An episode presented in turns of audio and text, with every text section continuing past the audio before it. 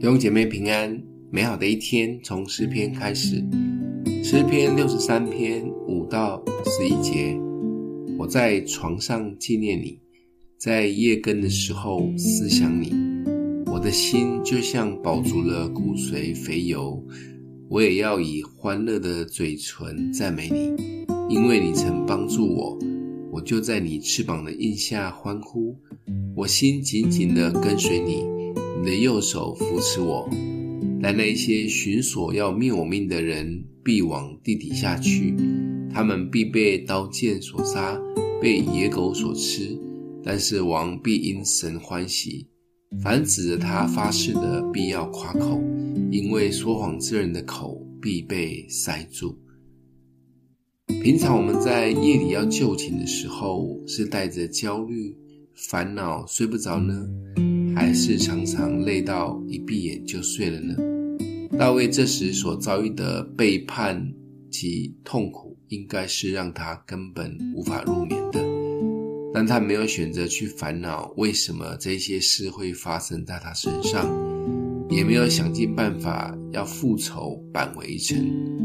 而是在这种困境及孤单里，他专注地思想神。特别是当他感恩及思想神时，居然有奇妙的事发生了，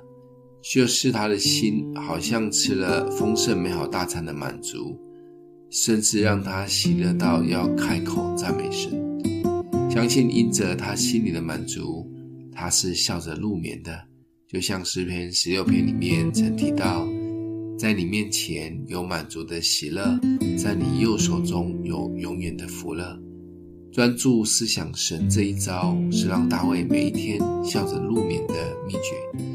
因为在神的里面就有极大的满足及安全感。你时常会胡思乱想的人吗？甚至你因为睡前想了很多而睡不好，当这样的纠葛又出现时，或脑袋开始又在烦恼东担心西，请立刻转变思维，专注在圣殿里的主，也想想过去神在我们身上的恩典，一一数算恩典，把所有的劳苦愁烦就交托给耶稣。用思想神纪念神这一招，每一个晚上睡前专注在主，数算恩典，全然交托，相信是可以睡着入眠，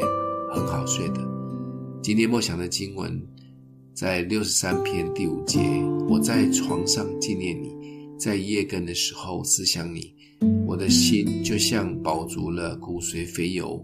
我也要以欢乐的嘴唇赞美你。我们一起来祷告。爱我们的父，让我们的心更多思想你，纪念你在我们身上的恩典，常常练习睡前单单的思想你，交托一切的愁烦，相信每晚都有好眠。奉耶稣基督的名祷告，欢迎订阅分享，愿上帝祝福你哦。